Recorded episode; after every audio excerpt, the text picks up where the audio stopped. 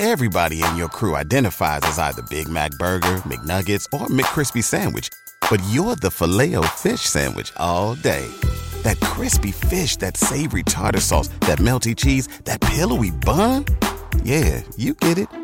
Every time. And if you love the filet of fish, right now you can catch two of the classics you love for just $6. Limited time only. Price and participation may vary. Cannot be combined with any other offer. Single item at regular price. Ba da ba ba ba.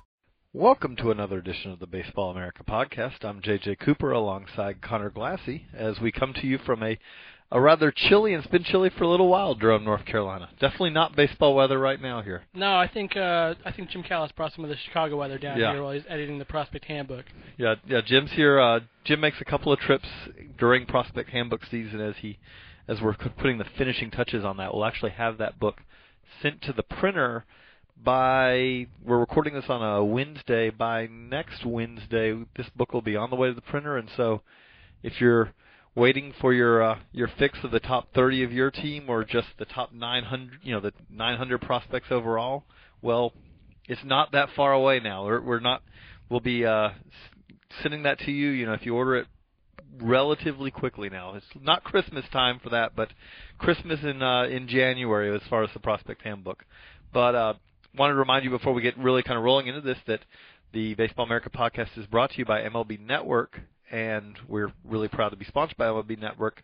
And a reminder that we have a special offer on the site. If you go to baseballamerica.com slash MLB Network, there's the four for four op- opportunity where you can buy four issues for four dollars to kind of check us out and get an idea if you've listened to the podcast but don't buy the magazine, get an idea of what the magazine's like and and we think, you know, we really feel like that you that you'll enjoy what you see. Right now we're in prospect season, so if you order that now, you'll get some top tens, which is one of our kind of uh, pride and joys and one of our, our cornerstones of the year for the magazine. And and what we're going to talk about today is we want to wrap up the AL West, which we just finished putting up on the site.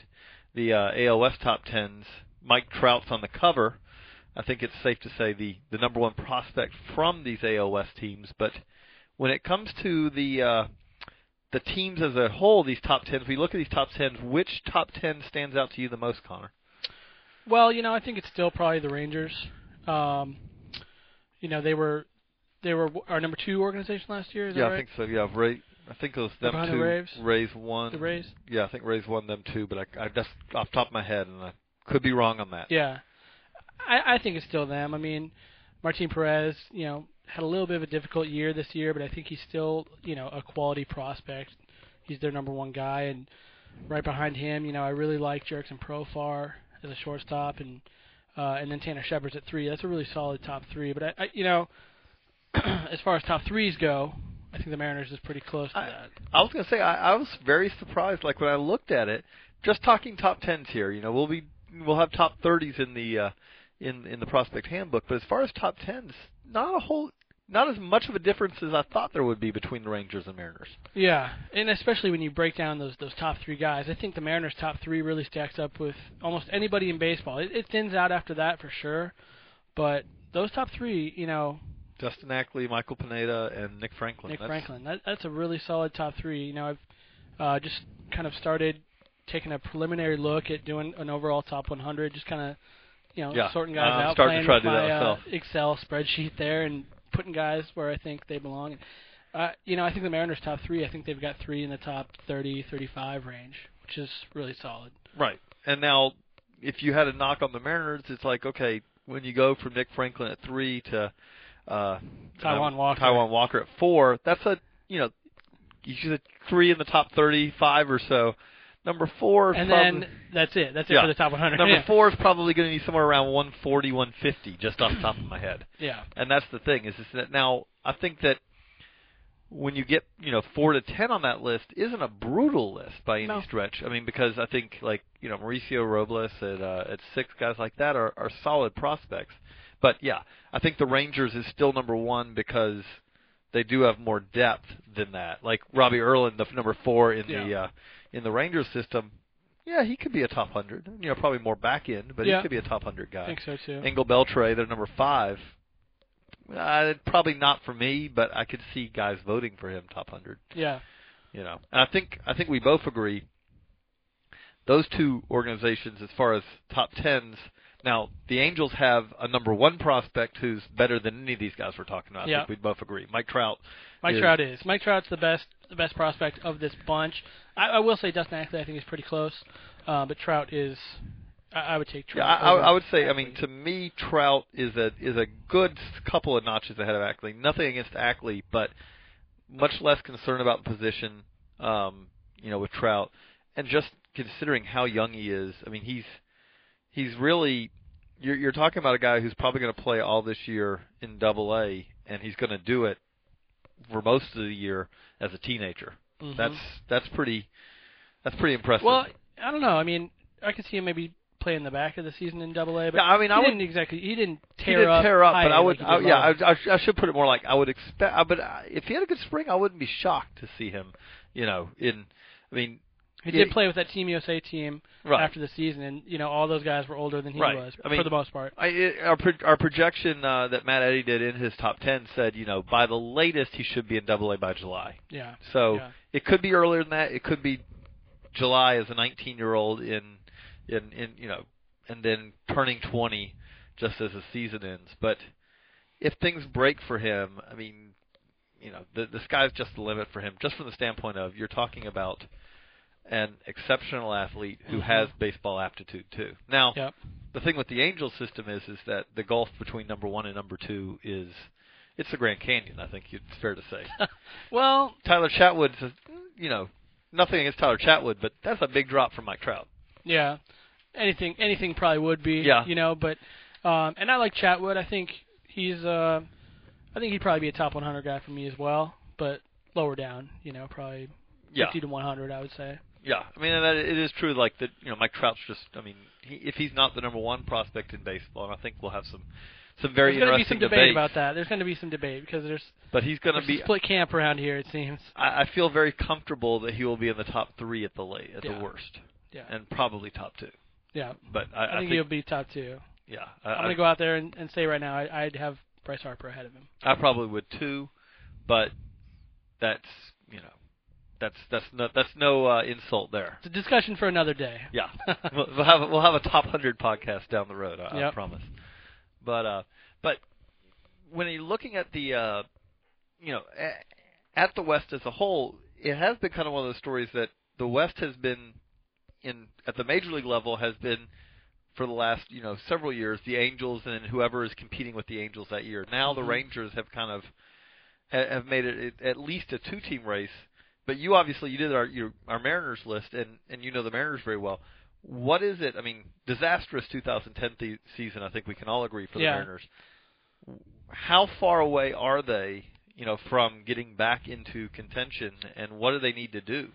Well, you know, I think they're closer than some people think. I mean, I think a lot of fans out there are really frustrated. It's been a tough several years for them now, but um, I, I think they're actually closer than than you might think. And I think, you know, their next successful run is really going to depend on uh, how well their young players progress. You know, they graduated players to the big leagues like Michael Saunders, Adam Moore, who you know, it's questionable how much time he's going to get now with the signing of Olivo. I think they're really Right. trying to to push him and see what he has. But then, you know, Michael But that's Pineda. not yeah, that's not a good sign that they're like going, hey, Adam Moore's our, our definitely right. our catcher. But I mean, I, you know, I, I still believe in Michael Saunders. Um, and then they've got guys knocking on the door like Michael Pineda. You know, could step in the rotation next year. As, you know, as early as you know, making the team out of spring training. I think Dustin Ackley is very close.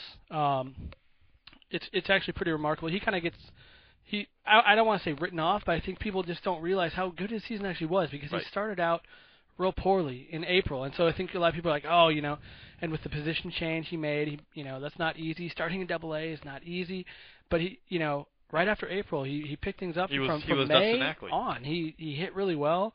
Uh, they didn't waste any time in moving him to Triple A. So for a kid to come out of college, and we know he had polish, but he came out of college, made a position change, spent half a season in Double A, half in Triple A, and then you know And tore boom, up yeah. the AFL. Right. It's pretty remarkable what he did, and he'll he'll definitely. Uh, I think Mariners fans can expect to see him in, in Safeco Field at some point next year. I don't think they're going to bring him up right away, but I think that you know they'll probably give him a month or two more in Tacoma and then bring him up. So basically, what I'm trying to say is the Mariners they have a lot of young players that can form a core, and that's what they're going to need going forward. And pair that up with you know Felix Hernandez and Ichiro, who's still you know Still very, Ichiro. very very productive. I productive. keep wondering if he's going to get 3,000 hits in the U.S. and just you know. I wouldn't put anything past him. Um, when I was looking at these top ten, so one thing that also jumped out, if you're talking about what teams had a bad 2010, like I mean, the Royals had kind of like you know, uh, and I've talked about the Royals because you know I do the Royals top ten, but the Royals had a 2010 where almost everything prospect-wise that could have happened well happened well for them. Almost all their guys stayed healthy. They all, you know, with exception of essentially like Aaron Crow and Tim Melville, everyone else performed well. All that. yep. The Oakland A's, well, almost. I mean, I won't say the exact opposite, but pretty close. It it was pretty close. I mean, I remember um, when we were starting to put these lists together. I remember just talking with Jim Shonerd, who does the A's list, about you know how he's going to rank these guys, and he was just running through. I mean, this guy got hurt, this guy got hurt, this guy didn't play very well. It was just This guy up and down the this list. guy left for a monastery. I mean, you know, yeah, that's the topper right there. But up and down the list, I mean, those guys just all together as a, as a group had had disappointing seasons, I guess you could say. And I mean, Grant Green is the number one, and I'll be honest. Like in talking to people that I talk to, you know, guys who saw him in the AFL and all, wasn't hearing a whole lot of complimentary things about Green, especially when it came to his defense. Like, you know, some serious concerns about whether he's going to be, you know, a, a, a solid shortstop defensively at the big league level. Chris Carter, who's number two, was working on a record at one point, which you know he, thankfully for him, I think avoided. But you know, you started about as bad a start to a major league career as you can have, and then you you got on a list. Michael Taylor, who's number ten on this list. If you talk about which prospects had the worst 2010s as far as their prospect status, it's hard to think of a whole lot of guys who who saw more uh, more of a drop than Michael Taylor. Absolutely. Yeah, I mean it's it's just not very good. I do still like, you know, some of these players in their list, but Who yeah, who jumps out to you that you're like, okay, bad year in 2010, but you know what, I, I still like this guy. from the A's, Yeah. um well, I like I mean I like Jemile Weeks. Um I've liked him since he was in college. I like the athleticism, you know, and he's a guy that I still would still have some some belief in, but some of the guys I like better on this list are some of the newer guys. I mean, Right. the draft guys. I like Michael Choice a lot. Yeah, no choice. I mean, and you know, he he had a solid, a very solid debut. Short, but you know, very Yeah. solid debut. Yeah, I actually, I mean, even even Stassi didn't have a great year, but I, I like Max Stassi as well. Catchers, it sometimes takes a little while. It does. You know, so I mean, it it it. And it's funny that that was really a catcher-heavy class. That uh, that draft class. Yep. And it's a good reminder that it does take a little while because take Wil Myers, who you know may not be a, a catcher long term, but he was part of that He's class. the exception, not the rule, Right. for sure. But you take him out, and the Stassies, the Luke Baileys, guys like that are, are Austin still. Maddox went to school. I mean, Steve Baron in the Mariners organization. That's another one. He, I think he was the the second high school catcher drafted that year. And there's not Um, many of those who are who've torn it up yet, Right. and that doesn't mean that you know it may not down the road put it together, but it does take a little while with catchers, obviously. Yeah, it does. But so, I, would we agree? I think we agree. Rangers one out of these t- of these four teams, Mariners two, Angels well, three. I think it's kind of a toss up between the Mariners and the and the Angels. Matt Because- Eddy and I were talking about the same thing. I- Um, I like the I like the Mariners top three, but I think I like the Angels depth a little bit better. And the Angels, that is what I'd say with the Angels. The Angels do have, I I think, some some pretty solid depth. Um, as you go on, I, I do wonder. I guess the the question with them is is how many, you know, how many impact guys they have is maybe a little bit of a question. But I do think that there's a lot of guys in the system who will be big leaguers. Yeah, I, I do too. I mean, obviously Trout is easy to envision Yeah, as a big I, I think he's going to make it. Conger's very close. Walden's already Ward- been there. Walden's been Conger's there. been up, yeah, right. Yeah, uh, yeah, briefly, but. Yep. you know, yeah, they do have some guys who, you know, Trumbo's been up. I mean, Yep. I, I don't know. I don't. If you map it out, I don't see Mark Trumbo being an, an everyday regular for the Angels, but Yeah. but he has been up. Um, so yeah, they do have a number of guys who are at the the upper levels. I mean, Chatwood's been to AAA, Yep. but at the same time, I you know I, I would probably to me say Mariners too because of these because Ackley, Pineda, you know, Ackley, Pineda, Franklin. Yeah, that, that's a, that's a great point, and the top three definitely does way heavier. I would right. say. Like I mean, know, and you know, and it's not as maybe as far as we see, you know, because Segura, who's number three on the uh, uh, on the Angels list, same you know same level as Nick Franklin was last year, Mhm. and a different year, but uh, uh, you know a very good year in the Midwest League himself. sure. So it's not you know that's number three versus number three, so it's not a you know a, a, a chasm there, but I think. It's safe to say that Nick Franklin's going to show up a, a, a significant bit higher on the top hundreds Yeah. probably than Segura. Yeah. Um, and then I think we can agree, athletics four.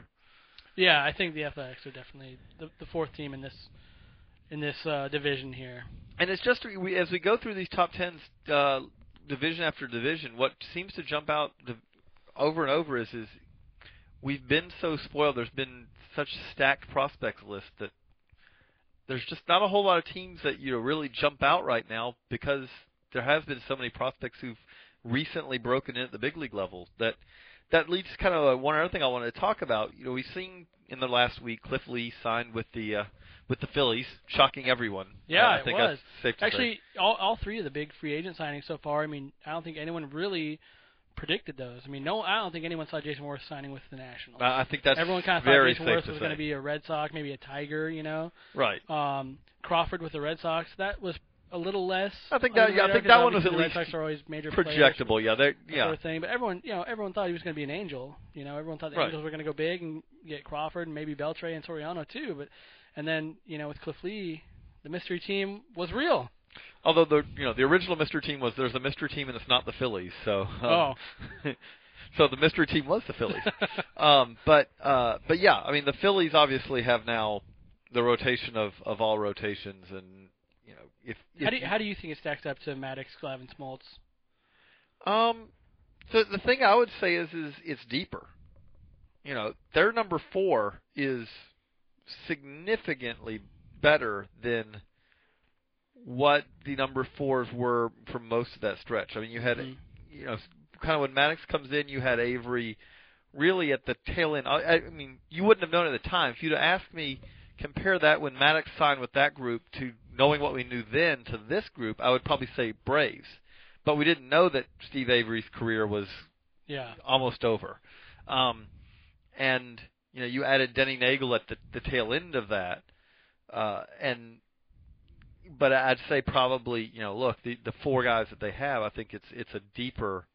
It, it's I would still say that the number one, I mean, Greg Maddux, John Smoltz at their top end. I'd probably still rather have that. You know, those three, those top three. If you said pick any three of these Phillies pitchers, I'd probably still rather have at the time. You know, I mean, Greg Maddux in in that stretch was Oh yeah. insanely good. yeah Um, but if you said, no, I mean, but as far as the depth of those four, that fourth guy's better. Cole Hamels is better than whoever was the fourth starter for most of that stretch for them. I mean, it was Kevin Millwood, Yep. and it was Denny Neagle. You know, you, at the start it was Avery, but that, that wasn't for long. So, I mean, what do you think? Well, yeah, I actually I actually agree with that. I think the three is probably better in the top the top two. You know, Maddux and Smoltz. Or Glavine? I mean, because you know, Yeah, it depends on the year. Um, but but the Phillies' depth is you know top to bottom is what really makes the difference. But so what's happened with that now is, is so now the question becomes, okay, well, the Yankees.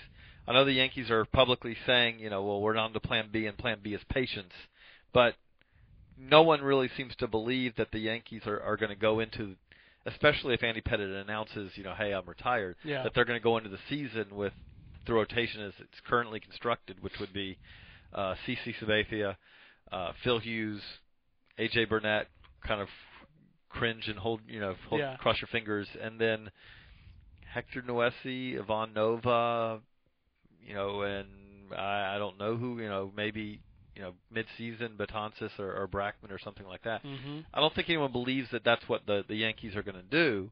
And also you have the Rangers who are kind of potentially in the market now for an ace. But the thing that jumps out is, is I mean, there's a lot of talk about a Zack Greinke deal, which obviously is possible. Yep. And besides that, there's not a whole lot of guys who seem even to be, you know, on Maybe the market. Matt Garza. Yeah, Garza's definitely on the market. I think. I think you could. I, I think if you're the Rays, you're you're definitely taking calls on him. Sounds like uh, Fausto Carmona might be available. You know. Yeah, although I think that's a that's that's a that's a a, a, a step down there. I Yeah. mean, to me. Sure. Sure. You know, but yeah, I mean that that's to me that's more in that. It's like you know, uh, if you, you know if you said you get Carmona, uh, if you said Carmona versus Pavano, I don't know who I'd because Carl Pavano is probably the best free agent pitcher left now. But um, but one of the things we were talking about when we this dearth of prospects right now, it does make it a little harder if you're saying, okay, well we're going to trade you know one of these guys for prospects. Well, it becomes a little harder because there aren't that many teams out there who have the kind of prospect hauls that you would seemingly need to get for these guys. Now, the thing that jumps out is is that a lot of these guys, when they have been traded recently, when you talk about Cliff Lee, who's been traded twice now, you know, recently for prospects, and and Roy Halladay. Halladay's haul looks pretty good in hindsight. Like it still looks pretty solid. Drabek, uh, you know, Travis D'Arnaud, it looks like a a solid uh, group. But the the Cliff Lee hauls have not necessarily been blow you away trades, have they they? haven't. No, they haven't. I mean, our Phillies list just went up, and none of the three pitchers the Mariners sent to to Philadelphia made the top ten. The three players, Gillies, uh, yeah, was yeah outfielder was yeah was was part of that too. Yeah, but- yeah, but no- yeah, none of them are top ten guys. Yep. and then you know, well, you you've just done the Mariners list, and you know, with when with their trade, it's I mean, Smoak didn't qualify. Smoak didn't qualify. Yeah, you know, he, and definitely would have been two or three. Right. You know. Um. Let's see. Josh Lueke was close. I mean, If, you know, if let me ask you this, uh, you know, if Josh Lueke w- didn't have this scarlet letter on his jersey now that is going to make it really hard, it seems like, for him to, you know, for the Mariners to promote him to to the big league level for them.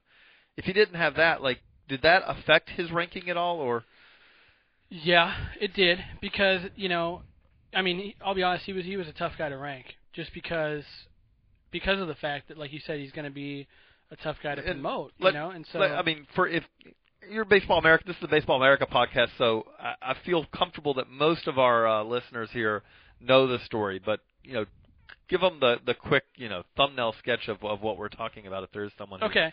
Um, in 2008, Josh Lueke. Um, well, the, the the charges didn't come out until 2009, but basically what happened was he was, um, you know, charged with raping and, and sodomizing a woman when he was in Bakersfield. Um, he he pled guilty to lesser. he pled no contest. no, no contest. on, on sorry, yeah, lesser no charges contest. Sorry, no contest till but on lesser charges, Yeah. and so there was no trial or anything like that. Um, and he actually spent 42 days in jail, you know, um, during the whole process and everything. And and then after that all happened, that's that's when he was traded.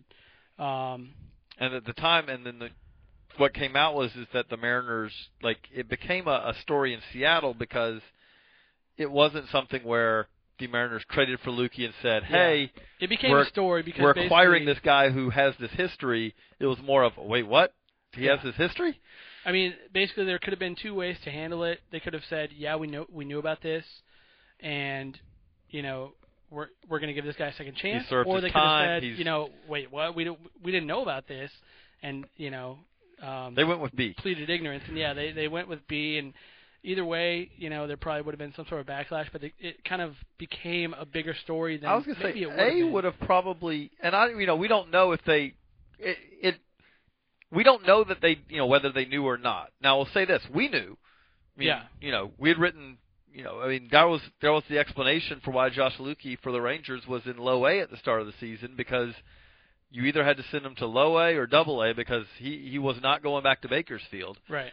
and you know it's hard to believe that a team would not have that somewhere in their records but it's possible they didn't.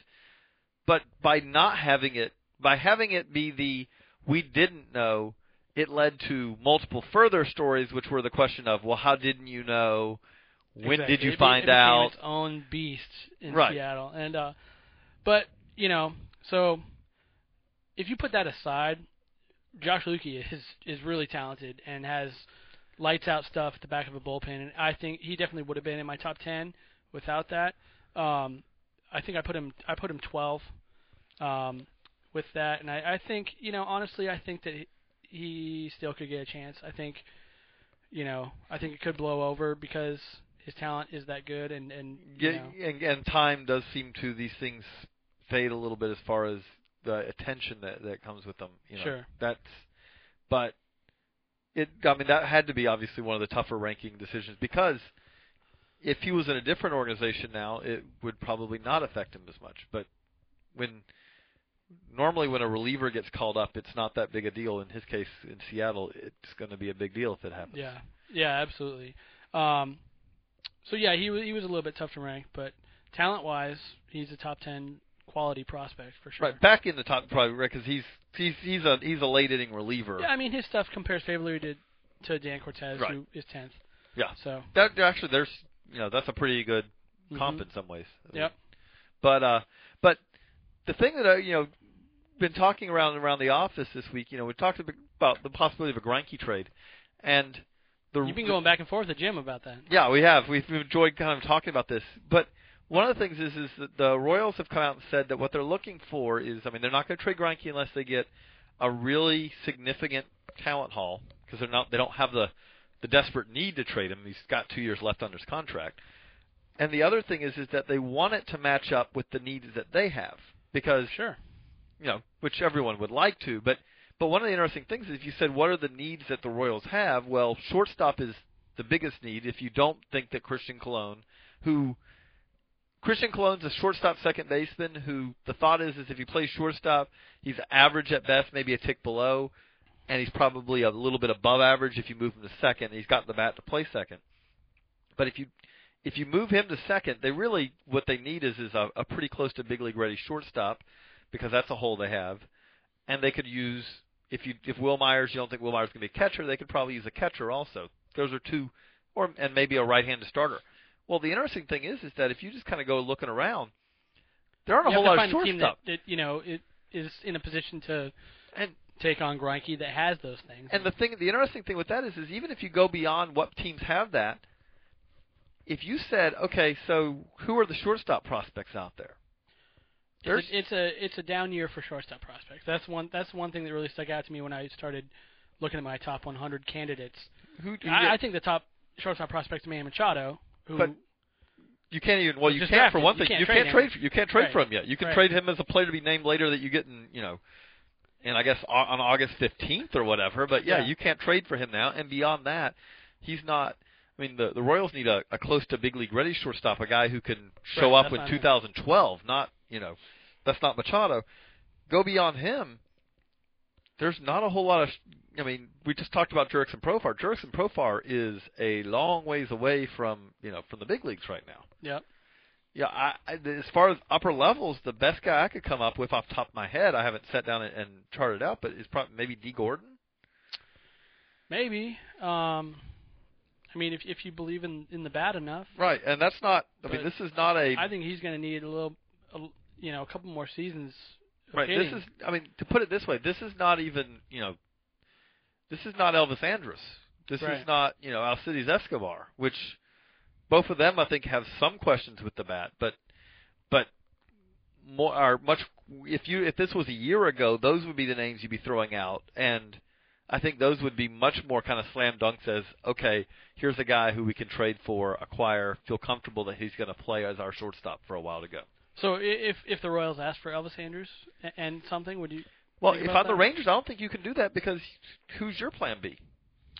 I think you know, yeah, the plan B would have to be some sort of stopgap or something. You know. So what you're doing is is you're you're getting an ace, yeah, but at the same time you're taking away one of your best young.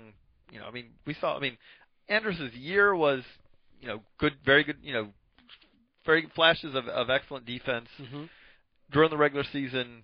You know, not the offense that you want long term, but hey, he was 21, I think, the Yeah. whole year or whatever. But you saw in the playoffs. I mean, this guy is a guy who can be an impact player. Yeah. I think if you're the Royals, you'd be thrilled with that. But I, I don't, you know, it's a kind of the basis, uh, starting point of a deal. But I don't know if you're the Rangers. I mean, I think that's making yourself weaker in a significant area to make another area stronger. For a longer amount of time. I mean, Andrew, you know, Greinke's only available for two right. more years. Andrus is under contract for the next five. You know, just from the standpoint of, of uh, you know, arbitration all coming up. I mean, he's not even at arbitration yet. And if you're the Rangers, it's not like, well, we got Jurickson Profar. Well, Jurickson Profar will be showing up, you know, after you got to have Greinke on a new deal before Yeah. Profar is going to be showing Yeah. up. I mean, that that's the thing that's going to be interesting is just it's not there's not as many teams out there that you look at and say, okay, well, they're they can be a match. Like the Yankees, it's not that the Yankees don't have prospects who could be cornerstones. Jesus Montero is a good cornerstone to a trade, but if you're the Royals, you can take the approach of, hey, we want the best talent we can get. Montero will be part of that, but Jesus Montero, if you don't believe he's a catcher, and I I would feel confident in saying if you're breaking in in 2012, 2013, you hope to have a staff that has Montgomery, Duffy, uh, Dwyer, you know, Lamb, all those guys in it. You don't want to have a, sh- a guy, a catcher who's a shaky, you know, defensively. Yeah. If you say that, that he's not a catcher, well then you start throwing him in the pile at first base, and you've got Billy Butler. First base DH is Billy Butler, Eric Hosmer, him, and then Kila Ka'aihue. I mean, that's Yeah. you can only play two of those, and it would be Hosmer and you know Montero and, and Butler fighting for those two spots. But that you'd have to end up turning around and trading again. So hmm. I, I don't. It, it'll be interesting to see. Well, you might be able to get away with a, a bad defensive team with those pitchers, though. Yeah, but at the same time, though, the the approach I've always heard with the young pitching, you know, staffs is is that you want to put good defense behind them to get them into good, you know, good habits and all. You don't want them thinking they have to strike everyone out too. So, I mean, that's if you're taking the, uh, if you're a Royals fan, the most optimistic thing you could hope for is is you're saying that you know you're hoping that this team is like the uh, the the Braves of the you know late '80s going into the early '90s, and with that, you know, what they did is is they said, okay, well, we're going to get Sid Bream, Terry Pendleton, Rafael Belliard, guys like that to help the defense hmm to make the Smoltz and Glavines and all those better. So it'll be very interesting to see. Now, again, you you know you know the Mariners system very well. Yeah, I, I've seen the name floated out there. I don't see where it would make any sense. But do you think there's any chance that the Mariners would would trade Felix for a for a No.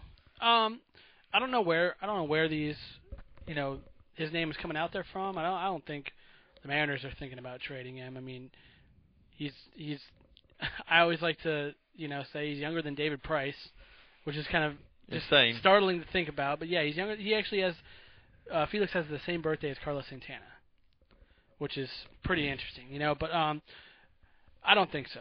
I don't think so. And, I- and I- Yankees fans are like, like to think that you know everyone's available for them, you know. But I just don't see it happening. especially because I can't think of a deal that, like you say, the Yankees. I can't think of a deal that the Yankees could do that would actually, you could say, as the Mariners, that this is going to make us better than what we have by Right. having Felix out there every fifth day. Especially, you know, Felix just signed his extension. He's, Uh, he's, he's locked locked up up. through 2014. Uh, the price actually went up a little bit after he won the Cy Right. Young, but you know, for 80 million dollars No, that's 20 for 11 to 14. And- and again, which, you're- you're talking about in we've 24 this offseason. And we're talking about like the deal Cliff Lee got, which he took less money, but we're talking about that's Cliff Lee. You're getting Cliff Lee from 32, 33, 34, 35, 36. Yeah, Felix Hernandez in 2014 will still be twenty-eight. Yeah, I mean Yeah. he'll still be in the middle of his career. Yeah. So, I yeah I can't see. Well, for one thing, like to me, if you trade Felix Hernandez, you're not trading him just for prospects. You have to get big league ready guys. You'd have to because, like I said, I- like I I believe that the Mariners are closer than than some think. I think you know they Well- can, you know, build this core, but he's he's the centerpiece of that core. from another standpoint, if you're Jack Zduriencik, you can't trade Felix Hernandez just for prospects and say, hey, we think that in 2013 we're going to be really good. You're not going to be around in 2013 to Right. to get that then you know to enjoy that probably if Yeah. you say hey we've made all these moves these last couple of years and by the way we're kicking the can three years down the road Yeah. No, I I just I don't think it's realistic to to even think about the Mariners trading Felix Hernandez right now. of course if you're you know on the other hand of the on the other end of the spectrum the Phillies it's like okay well you got Joe Blanton and you're just like okay well can you find a a nice home for him and you know send him somewhere to to help someone else out because well that's a lot of money to pay for a fifth starter that's a good problem to have Yeah, that is not that- many teams have that problem you know, in a long time. But well, this is the Baseball America podcast. We thank you for listening as always. Uh, for Conor Glassey. I'm JJ Cooper. Remind you again that we're sponsored by MLB Network, but I also want to tell you as as Christmas gets near and and uh, if you're uh, working on your gifts for a baseball, you know, for fellow baseball fans, if you're listening to this, I take it you're a baseball fan. But for fellow baseball fans, check out baseballamerica.com/store uh, because you can find we've got it's book season now. We got the uh, the almanac, we've got the prospect handbook, and then you know obviously uh, subscription to the magazine. We can you know you can read it online, you can read it in print, or you now we have the digital edition online, so you can actually see the actual magazine and read it like a magazine on you know on your screen, on your iPad, on whatever you know. Uh, uh, iPad coming up, I believe, actually on that. But uh, but so you know, a lot of different opportunities out there. So take a look at those. We appreciate the uh, download, and we'll talk to you again next week. Say goodbye to your credit card rewards. Greedy corporate mega stores, led by Walmart and Target, are pushing for a law in Congress to take away your hard earned cash back and travel points to line their pockets. The Durbin Marshall credit card bill would enact harmful credit card routing mandates that would end credit card rewards as we know it. If you love your credit card rewards, tell your lawmakers hands off my rewards. Tell them to oppose the Durbin Marshall credit card bill. Everybody in your crew identifies as either Big Mac Burger, McNuggets, or McCrispy Sandwich. But you're the filet fish Sandwich all day. That crispy fish, that savory tartar sauce, that melty cheese, that pillowy bun. Yeah, you get it. Every time. And if you love the Filet-O-Fish, right now you can catch two of the classics you love for just $6. Limited time only. Price and participation may vary. Cannot be combined with any other offer. Single item at regular price. Ba da ba ba ba.